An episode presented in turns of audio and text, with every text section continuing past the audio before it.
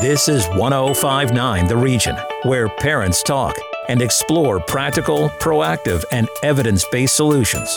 This is Where Parents Talk with Leanne Castellino. Hello, and welcome to Where Parents Talk on 1059 The Region.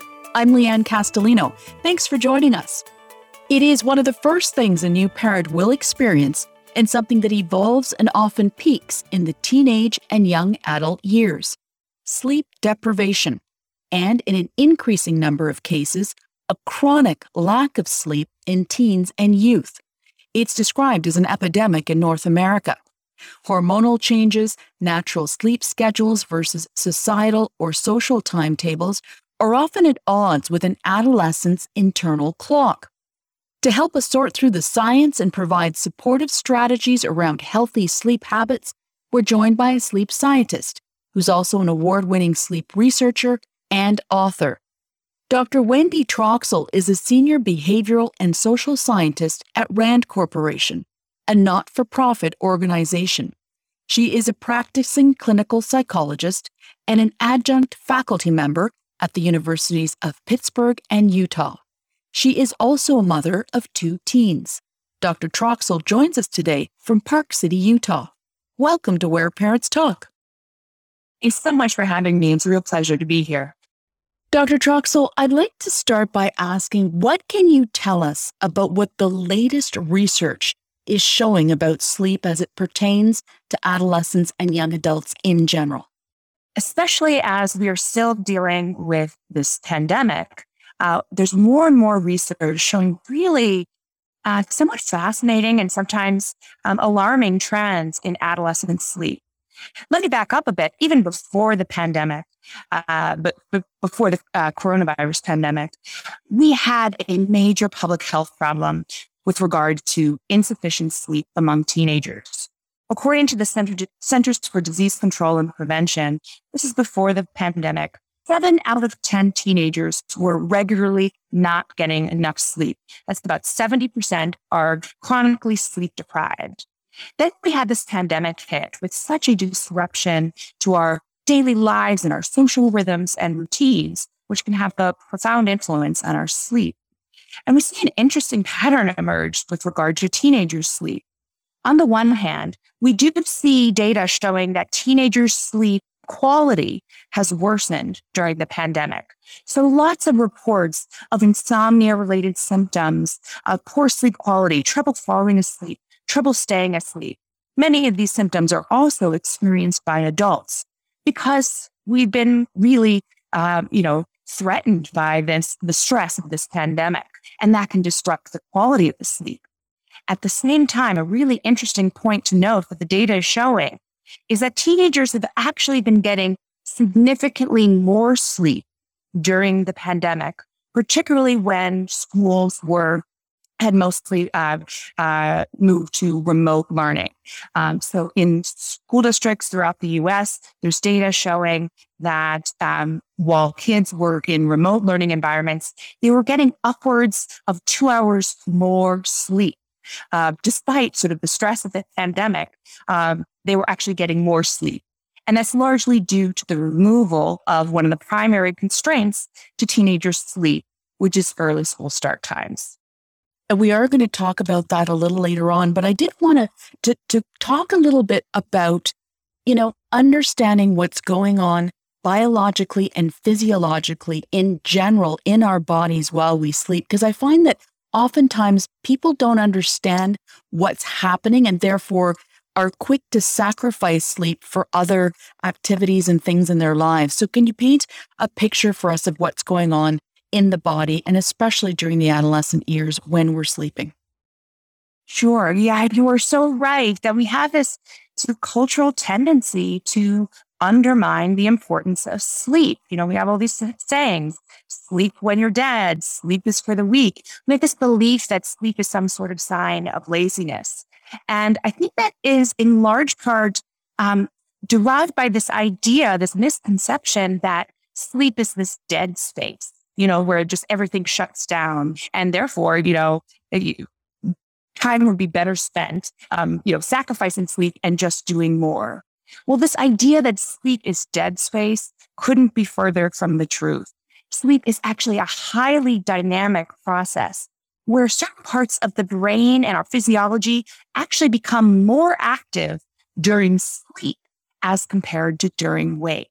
So if you sacrifice those dynamic processes uh, that happen only during sleep or predominantly during sleep, and this includes processes like when our brain um, starts to clear toxins that can otherwise build up and are associated with the development of Alzheimer's disease and other dementias. If you sacrifice that critical um, function of the brain um, that happens during sleep, well, you set yourself up for a number of consequences. Um, the, the, consequences of insufficient sleep range from um, uh, issues with cognitive function and cognitive decline. Obviously, uh, these types of consequences have impacts across the lifespan from an adolescent trying to learn in school who can no longer concentrate or uh, remember uh, things that he or she learns in the classroom because they're so sleep deprived. It also ranges to health conditions from short term problems like increasing our risk for the common cold and other viruses uh, to chronic health conditions, including the development of obesity, heart disease, and diabetes, and even certain cancers. And what the data also shows is that these health consequences, particularly these obesity related consequences of insufficient sleep, are particularly prominent um, in the earlier stages of life in children and adolescents. So as we perpetuate this idea that, you know, sleep is a thing you do when you're dead, and we transmit this misconception, this mortally flawed misconception to our children and youth, we're really setting themselves, setting them up for um, increased risk for a host of these negative um, health outcomes, well as compromising their mental health um, and compromising their ability to perform well in school. We are talking about the science of sleep and helping parents cultivate better sleep habits in their kids. Our guest is Dr. Wendy Troxel, a sleep scientist, researcher, author, and internationally recognized expert in the sleep space. She's also a mother of two teens, and she recently released her first book called Sharing the Covers. Now, reminder that we will have more with Dr. Troxel, including a video interview on whereparentstalk.com. So be sure to check that out. Dr. Troxel, I want to go to the teenage sleep cycle for a minute. And it's described as unique for a host of reasons. What are some of the fundamental differences between how an adolescent sleeps and how an adult sleeps? This is a critical point for parents uh, to understand because this idea that teenagers are just these lazy, um, disobedient kids that stay up late and uh, sleep in late and they're so hard to get up for school. Um, we often attribute that to some fault in our teenagers. And again, that couldn't be further from the truth the teenage years do represent this unique developmental change in our sleep wake patterns. It looks something like this. About the time of puberty, teenagers experience a delay in their biological clocks, otherwise known as the circadian rhythms. This biologically predisposes them to stay awake later and sleep in later. So it is not sort of some willful um, sort of sign of disobedience or just that they can't kind of get their acts together. Literally, their biology is driving them to stay awake later and sleep in later. It also means that when we wake up our teens at uh, very early hours, say 6 a.m., um, that's when my teenagers have to wake up uh, to get to school. That's the biological equivalent of waking an adult up at 4 a.m. because they have this roughly two hour shift in their circadian rhythms. And just think how you would feel if you were forced to perform, you know, at school or at work every day, um, waking up at 4 a.m. Now, we don't even have to imagine that too much because we know from shift workers that people who are chronically awakened before their natural biological clocks tell them they're ready they do suffer a number of consequences, including reductions in memory, and concentration, as well as mental and physical health consequences. And that's essentially what we're doing to our teenagers when we wake them up um, earlier than their biological clock tells them they're ready.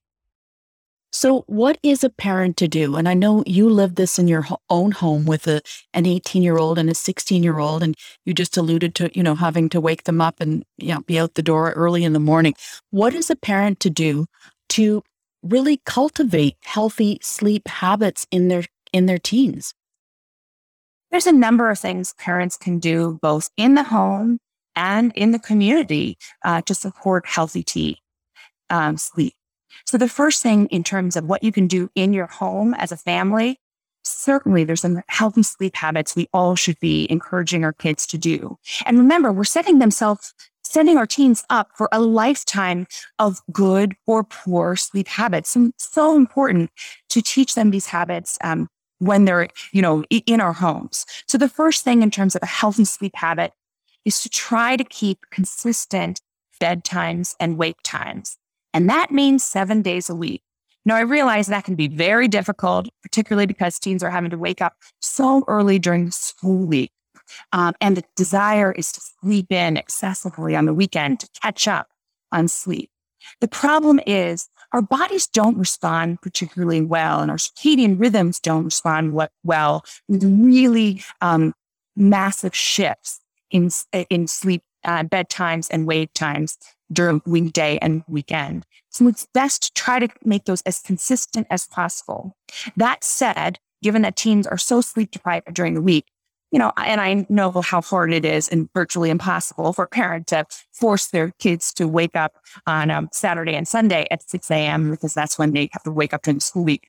I would say at least try to rein in those weekend sleep ins to, you know, within about two hours of the teenager's weekday sleep. So that means if a teenager has to go to wake up at 6 a.m. during the school week, you should probably be waking up you know, around 8 a.m. during um, the weekend. Again, this is important because these erratic shifts in bedtimes and wake times can really be disruptive to the body and can set up this vicious cycle where the teenager sleeps in on the weekends and then has a really hard time falling asleep at a reasonable time, let's say Sunday night.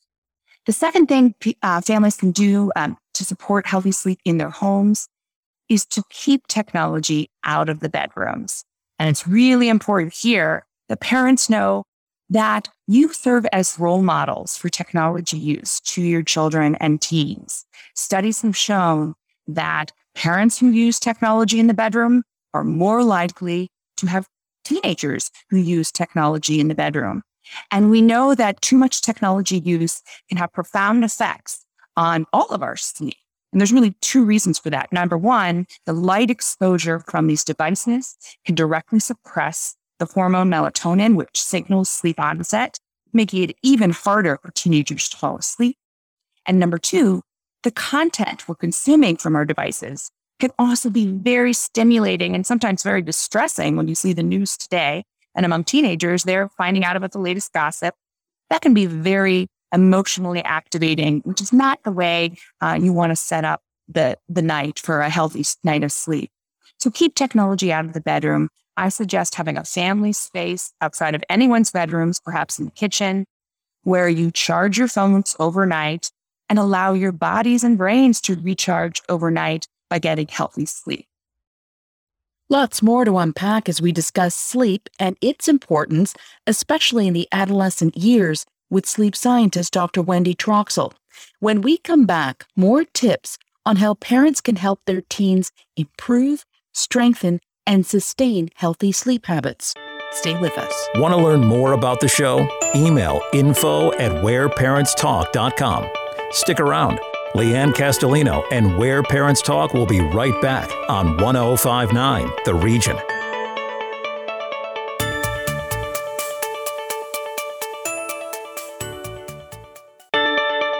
Welcome back to Where Parents Talk. Listen live at 1059theregion.com. Here's Leanne Castellino. This is 1059 The Region, and you are listening to Where Parents Talk. I'm your host, Leanne Castellino. Every week, we delve into the world of parenting through the lens of evidence based research, lived experience, and the expertise of our guests. Our focus is topics that impact parents with teenagers, youth, and young adults. Today, we're discussing the importance of sleep. numerous studies have shown that teenagers 13 to 18 years old need between 8 to 10 hours of sleep per night to maintain optimal health. The reality, however, is the opposite. Sleep deprivation in this age group in Canada and the United States is considered a major public health issue. Research also shows that not enough or too much sleep in an adolescent could lead to compromised mental well being and a potentially higher number of risk taking behaviors, including substance abuse and self harm. Dr. Wendy Troxel is our guest here on Where Parents Talk on 1059 The Region. She is a scientist whose area of focus is sleep. She's also a clinical psychologist, a mother of two teens, and an author whose first book, published in 2021, is called Sharing the Covers. Speaking of the book, it's our giveaway for this week. If you'd like to win a copy of Dr. Troxel's book, which is focused on sleep advice for couples, then head over to the giveaways page of whereparentstalk.com. Or you can email us at info at whereparentstalk.com and share something you've learned from today's show, and you could be this week's winner. Now, before the break, Dr. Troxel, we were talking about what parents can do to help kids get a better night's sleep and to facilitate better sleep hygiene and sleep habits in their children. You were giving us your top three actionable tips for parents. Now, the third tip I want to mention, which goes out of the home and into the community, is that families can and should advocate for healthy school start times in their communities speak to your school administrators, um, show them the data because there is robust science now showing that early school start times have a direct negative impact on teenagers' sleep. And by setting school start times later, teenagers do get more sleep. So that's another strategy you can actually do outside the home. Let's talk about your first book, Sharing the Covers. It focuses on couples, whether they're parents or not, and specifically the impact of sleep on relationships. Now, that might not be something that the average person may consider, especially in the context of a family setting. Could you take us through the correlation between sleep and relationships as outlined in your book? I just talked to you about many of the individual consequences of sleep loss. But what my book really highlights, because this has been a major focus of my work, is that when you're sleep deprived, the consequences, you know, are not just to the individual. Sleep deprivation also affects those around us. There are also significant interpersonal consequences of sleep loss. And because most adults sleep with a partner, um, and most sleep research has tended to view sleep only from the perspective of the individual, my book is the first to really pull together all of the research and clinical experience that I have um, and that my colleagues have on the coupled nature of sleep. So we know, for one, um, that there's this bidirectional relationship between how well we sleep and how well we behave in our in our relationships. And I think this makes a sort of intuitive sense to most people um, that when you're poorly slept, you know, you get kind of irritable the next day. And who are you most likely to take that out on? But your partner. But there can be this vicious cycle that poor sleep leads to poor relationships. Having a conflict in your relationship can also disrupt your sleep. So my book covers, you know, that topic and importantly, how to break, break that vicious cycle to support both healthy sleep and healthy relationships. I also want families to think about the role that sleep plays, again, both in the health of their, you know, couple relationship, but also how that uh, transmits to the rest of the family. And believe me, when, you know, you have children, it's not just during the infancy years that parents' sleep is disrupted. As parents of teenagers, our sleep can also be disrupted as we, you know, worry, you know, when our young teenage driver is going to come home and so the book also covers, you know, how those, how couples can negotiate those issues. The final point is just to really highlight that sleep occupies about one third of our lives. For couples, that's a major part of their coupled existence. And it's a really major part of families um, sort of functioning together. And it's time that we start to look at sleep um, in its social context and to understand how our sleep is affecting our relationships and vice versa. Arianna Huffington, co founder of the Huffington Post and CEO of Thrive Global, has described you as being, quote, on the front lines of the sleep revolution. What, Dr. Troxel, from your perspective, would a sleep revolution entail? A sleep revolution. I love the words and I love what she's done to uh, really promote the importance of sleep health, often in communities that are the, the most likely to undermine the importance of, uh, of sleep health, particularly in you know Fortune 500 companies um, and, and, other really top performing um, individuals who traditionally thought of sleep as again the thing you do when you're dead, but really her work has uh, really helped to spread the gospel of the importance of sleep. What I'd like to see in terms of sleep revolution is this recognition both in our lives and in the policies under which we live, that sleep is a vital part of our health, our, our well being, our productivity, and indeed our survival. And that really takes a whole cultural shift in how we think about sleep. It really has to be viewed as the pillar of health that it is, as important as healthy diet and adequate physical activity we really need to put sleep on par um, with those other pillars um, of health and well being. We've talked about so many important aspects of sleep today as it pertains to adolescent health and well being. Many of them may not be top of mind to moms and dads who are perhaps engaged in daily battles with their teens about getting to bed at a decent time, parking devices outside of the bedroom, waking up at a reasonable hour, etc. I wonder, Dr. Troxel, what do you want parents and families listening today to leave with? What is your overriding message on sleep health? Sleep is a highly dynamic and active state where, in fact, parts of the brain are more active during sleep than during wakefulness. Um, and because of these specific functions that sleep plays and that we have certain parts of the brain, for instance, that are more active, um, you know, while sleeping versus awake, that means if you sacrifice those functions, you set yourself up for risk uh, for a variety of mental and physical health consequences. Um, this ranges from increased risk for mental health disorders, including depression, anxiety, and substance use disorders, clearly a big concern among um, parents of teenagers, as adolescence is also a time of increased risk for risk taking behaviors. Chronic sleep loss also increases risk for physical health problems, including obesity, heart disease, and diabetes. We typically think of these things as being sort of adult disorders, but we're seeing these issues of adulthood, these chronic health conditions emerge earlier and earlier in life and really setting the stage for these chronic health conditions before we leave Dr. Troxel, I have to ask you what does the sleep regimen of a mother of two teens who studies sleep for a living as a scientist look like on a daily basis? I, I you know, follow a very consistent schedule. I'm sort of um, a 10 p.m. to 6 a.m. kind of gal.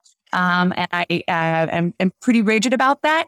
Um, and, you know, because I know that when I do so, um, my sleep quality is better. Like everybody during the pandemic, I definitely started to stay awake a little bit later and I would kind of binge watch on Netflix because we just had such more fluid routines. But I found, um, you know, that in fact, while I was doing that, my sleep quality started to suffer. Because like I said, our brains and our bodies function best and sleep best when we follow fairly consistent um, sleep wake schedules. So I try to uh, stick in that range. Um, and again, I, I really focus on what kind of quality sleep I'm getting, um, as opposed to really focusing too much on a magic number. Yes, I do uh, allow for eight hours of sleep um, as a non negotiable, but I also really want to look at all the behaviors that I do in my life, including regularly engaging in exercise, following a consistent sleep wake schedule because sleep quality is also so important.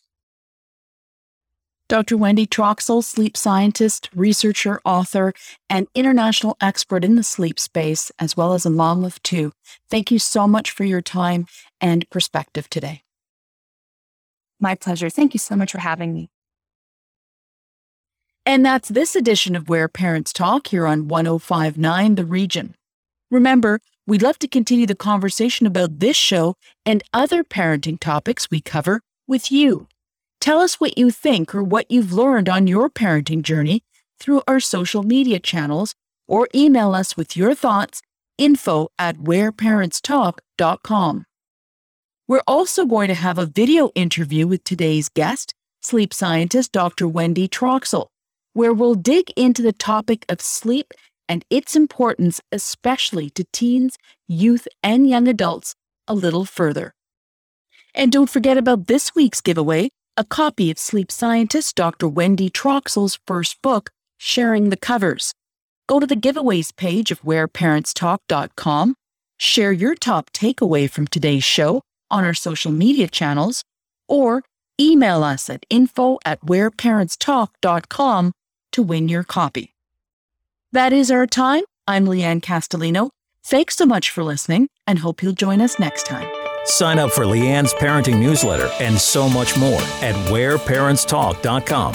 This is Where Parents Talk on 1059 The Region.